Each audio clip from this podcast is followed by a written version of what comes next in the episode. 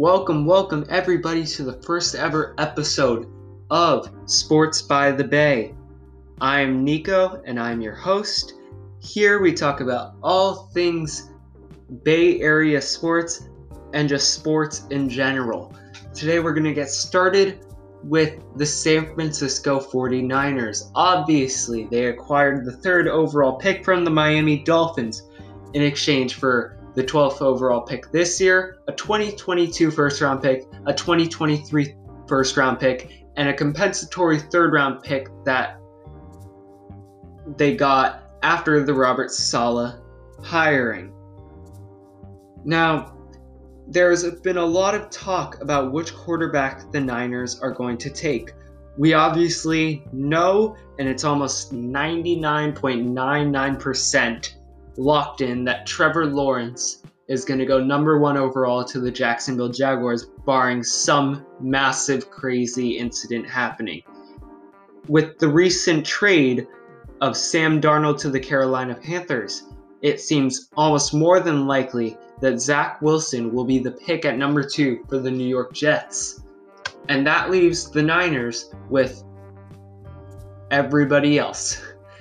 That includes quarterback from Ohio State, Justin Fields, North Dakota State's quarterback, Trey Lance, Alabama's Mac Jones, as well as other guys like Oregon's Penei Sewell at offensive tackle, Kyle Pitts at tight end from Florida, just to name a few others. But assuming that they traded up for a quarterback, we're going to take a look at those main three Mac Jones, Trey Lance, and Justin Fields. There has been a lot of hype around Mac Jones. It is very, very surprising his meteoric rise up into possibly the top three after being viewed as no better than a third round pick at the beginning of this year then after this year, he was viewed as a first round pick. Then a couple months after the national championship, he could have gone, he could be going in the top 10, and now all of a sudden he's projected to possibly go number three to the San Francisco 49ers. It'll be interesting because Mac Jones is very, very similar to quarterbacks that Kyle Shanahan, the 49ers head coach, has had in the past. Kirk Cousins, Matt Ryan, who won MVP when Kyle Shanahan was offensive coordinator in Atlanta. Or he could go a more athletic route slash dual threat with Trey Lance or Justin Fields.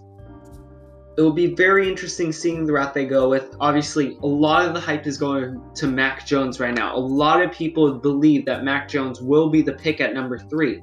This could also be a smokescreen. There are a lot of people thinking that the Niners will take Trey Lance. I personally really like Trey Lance. Is he going to be the best fit for year one? I'm not sure. I view Trey Lance a little bit like Josh Allen, that same sort of build, small school, but great dual threat. He may need a little bit of refining because he has a lot of raw talent, but I think a year under Kyle Shanahan with Jimmy Garoppolo as the starter, the Niners could develop Trey Lance for a year and then give him the keys the following year.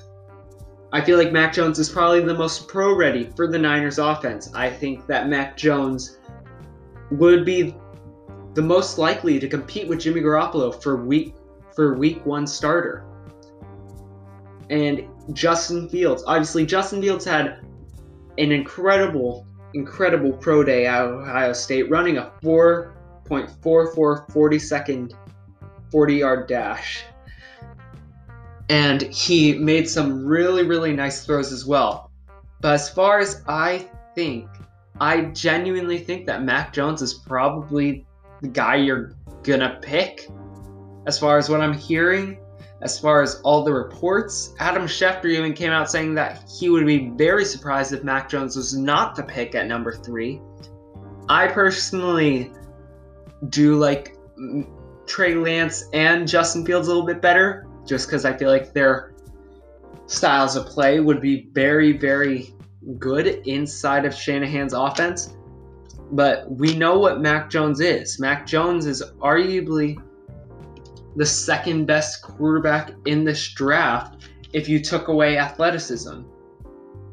And that's what a lot of people have been saying. He is the best or the second best quarterback besides athleticism.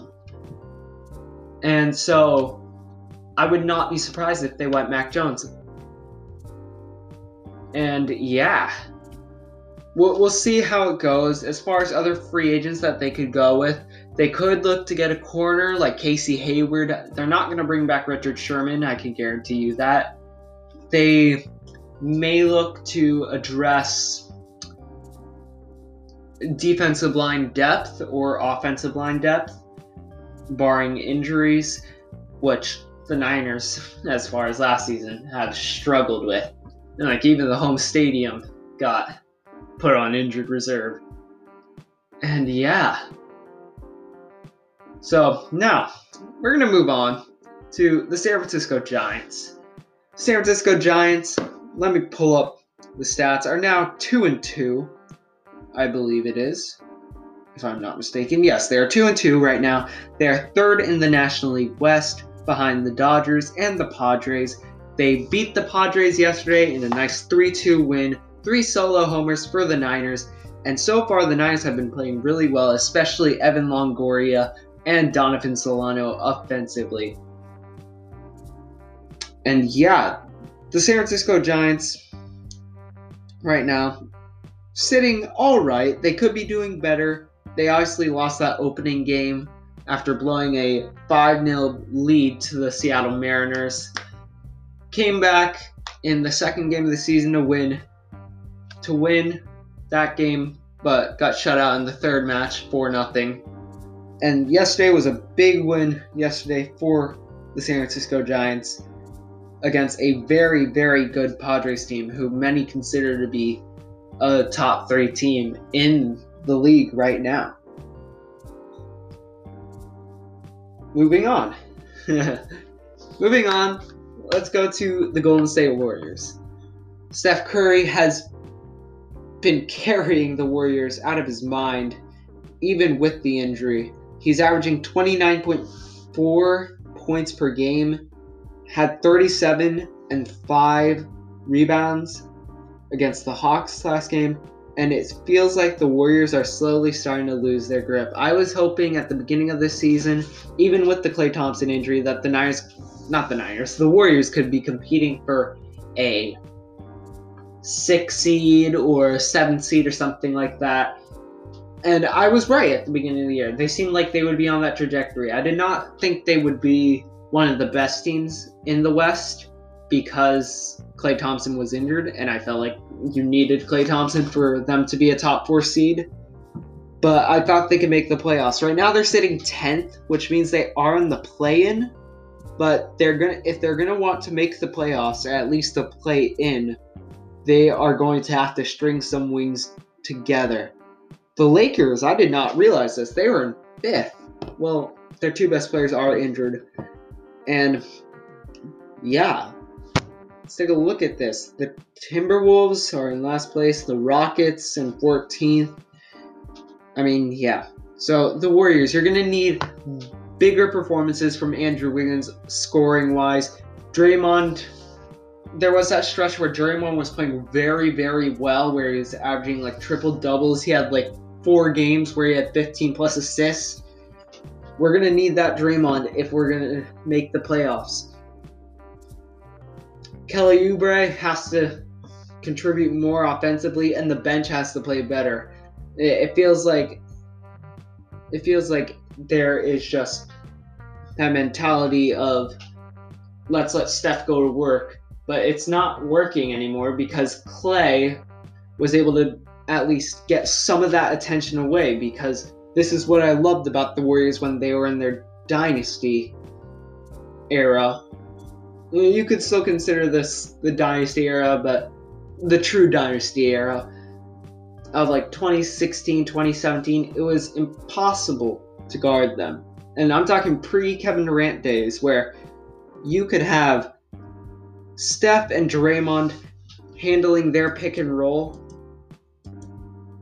And that is already two defenders there. They might even throw a third at them because of Steph and his range, and it's unbelievable. Then you have Klay who's running around the baseline, and you have a guy who's setting down screens for him. So that's another two guys, which means that you have one guy who's guarding, I don't know, Iguodala or something like that. Boom. It's like you can't leave either of them open. You can't really help the double team because as the as Max Kellerman famously said, he wants Iguodala with the death being pointed at Earth. Now I'm not saying Iggy would have hit that shot all the time, but he could hit it down consistently, and in the clutch, he was very clutch for us. Whereas the Warriors nowadays, they face the Milwaukee Bucks tonight. They are underdogs by six and a half points, and yeah, it'll be interesting seeing how that game fares out. Whew. Now I am a big soccer fan. Um, and I don't really keep up with the San Jose Earthquakes that much. I do root for them because they're the closest team I have to me, but I don't really keep up with them. I'm much more into European football. And so let's take a look at some of the results. We had the UEFA Champions League today. Manchester City against Borussia Dortmund, Real Madrid against Liverpool. Obviously, Real Madrid without Sergio Ramos, Rafael Varane being diagnosed with COVID earlier, but still, they managed to pull out a gutsy victory at home. They d- did give up an away goal, but they won 3 1 against Liverpool, repeating the same result that happened in the Champions League final several years ago, with Vinicius Jr. scoring a brace, one in the 27th minute and one in the 65th minute, and Marco Asensio scoring in the 36th. Mohamed Salah scoring in the 51st minute, being the lone goal, but a very, very crucial away goal for Liverpool in the tie. Manchester City against Borussia Dortmund. City did win 2 1, but Dortmund does have the away goal that they got. De Bruyne in the 19th minute scoring the opener. Marco Reus tying the game in the 84th minute, but Phil Foden in the 90th minute stealing a victory and a crucial goal for Manchester City. Now let's take a look at tomorrow's matchups. We have Bayern Munich against PSG. My team, Bayern Munich versus PSG. It'll be a very, very entertaining match for all to watch. It'll be a repeat of last year's Champions League. If Neymar is healthy, that'll be very crucial to watch. Mbappe did play very well against Bayern in the Champions League final. He was just unable to convert chances. We'll see if they'll be able to do it against a Bayern team that will be without Robert Lewandowski, that'll be without many players, such as Serge Gnabry, who were crucial in Bayern's run to going undefeated in the Champions League last year, and crucial for them being top of the table in Germany. Let's take a look at English soccer right now. In the Premier League, we saw that Manchester City is going to most likely win the league. They are 14 points clear of second place Manchester United, but they have played one extra game. So, assuming that United possibly wins, they would be 11 points clear. Still feeling pretty confident if you're a Manchester City fan, barring a complete disaster collapse. It feels like United most likely will be getting second place, barring a collapse once again. Leicester getting in third place right now with 56 points. They seem like almost a lock for the Champions League, considering that they are four points ahead of surprisingly West Ham United, who got a big win against Wolves, three to two, on Monday. Was it? Yeah, they got a victory yesterday on Monday, 3 to 2 over Wolverhampton. You have in fifth place Chelsea, who still have a very good chance of making the Champions League. Right now, they're in the Europa League spot, but they still have a very good chance of making Champions League. But they did lose 5 2 at home to West Brom. And if we take a look at where West Brom is, that's not good because West Brom is in 19th and they're in the relegation zone. So we have Tottenham, who's my favorite team in the Premier League, mainly because of Son, since I'm half Korean, who still can make a run at Champions League. It feels like, barring collapse from United and Leicester City, that the second and third place finishers will be those two teams. West Ham is not out of it, Chelsea's not out of it, Tottenham's not out of it, and Everton is not out of it yet, all being within five points. But Aston Villa also is a game down, as well as Everton. So if Everton can win another game, they will be on 50 points, which, if it was happening right now, they would be in sixth place. And Aston Villa, if they were to win, they would be in eighth place. Arsenal on 42, Leeds on 42 as well, Crystal Palace on 38, Southampton on 36, Wolves on 35, Burnley on 33, Brighton and Hove Albion on 32 points, Newcastle United on 29, and in the relegation zone, Fulham on 26, West Brom on 21, and Sheffield after their great run last year, finishing, I believe, seventh, last place this year with only four wins and 14 points this year. We take a look at the league leaders. Harry Kane leads the league in goals with 19. Mohamed Salah right behind him with 18. Bruno Fernandes with 16. Patrick Bamford with 14 as well as Calvert Lewin, who also has 14, Heung-min Son on 13. And yeah. Assists, Harry Kane better win PFA Player of the Year. The man is leading the league in goals and in assists. He's got 19 goals and he has 13 assists, leading the league. Bruno Fernandes also playing very, very well this year, 11 assists. Kevin De Bruyne with 11 assists as well.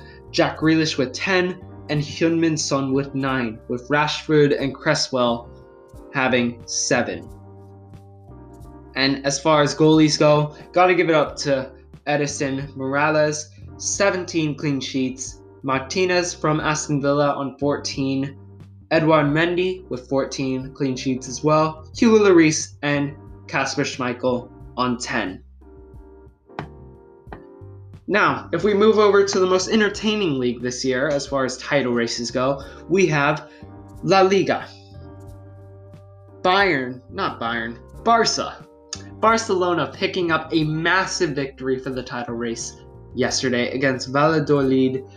They got a 90th minute winner from Ousmane Dembele, which was huge for them because now that puts them one point behind Atletico Madrid and they have a t- plus 12 goal differential over Atletico Madrid if it comes to a tie in the end. Real Madrid did get a very big win on Sunday, not Sunday, Saturday, beating Eibar 2 0, putting them on 63 points. So no team is safe yet. Sevilla sitting pretty comfortable in fourth place as far as Champions League goes on 58 points, with Real Betis and Villarreal on 46 with Real Sociedad being the only team that can really challenge for Europa League. As far as relegation goes, you have SD Huesca, SD Eibar, and CD Alaves, all on 24, 23, and 23 points. But it'll be very interesting seeing how this goes as far as the Spanish title race. We have Real Madrid versus Barcelona, the good old El Clasico, on what is this Saturday, April 10th, Sunday, Saturday, whatever day it is. But that'll be a fantastic match to watch, even if you're not a football fan. You need to watch this match if you enjoy soccer at all. And a big match for Atletico Madrid as well. Real Betis, who sit fifth place and are still competing for that Europa League spot, are going to go against Atletico Madrid. Atletico Madrid, probably the favorite, but they have dropped 14 points in their last 10 matches. They are not in form at all right now. And Real Real Betis have won 3 of their last 5. So, it'll be interesting seeing how this goes. As far as Italy goes, it appears that Inter Milan most likely will be winning the league, snapping Juve's streak of eight straight consecutive titles. Juve sitting in fourth as of right now, hanging on for dear life actually in the Champions League spot. AC Milan on 60 points and in second place, with Atalanta standing strong with 58 and third. Napoli on 56 as well, hoping to sneak by Juventus to get into the Champions League with Lazio in the qualification zone on 52. Roma on 51, and as far as everyone else, it drops off from there. In the relegation zone, we have FC Crotone on 15 points, Parma on 20, and Cagliari on 22.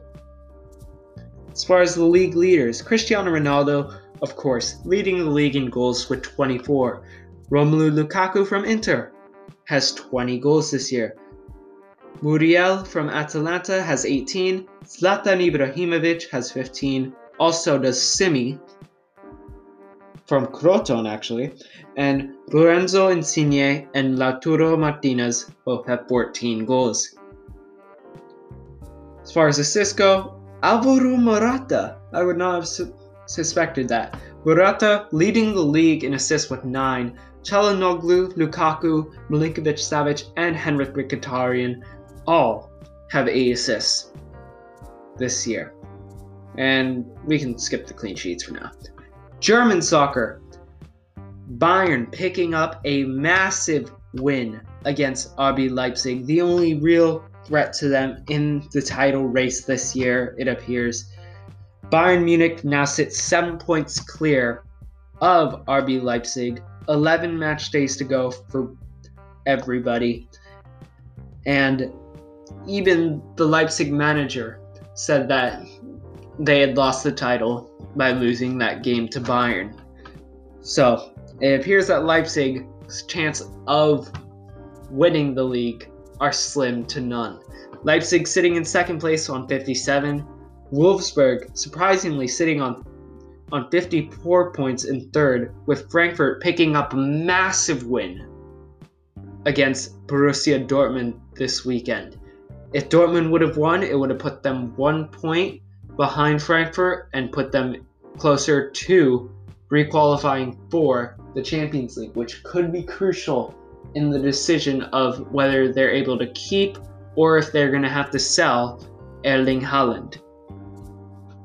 Leverkusen and Borussia Dortmund both sitting on 43 points, with FC Union Berlin on 39, as well as VfB Stuttgart and Mönchengladbach also on 39.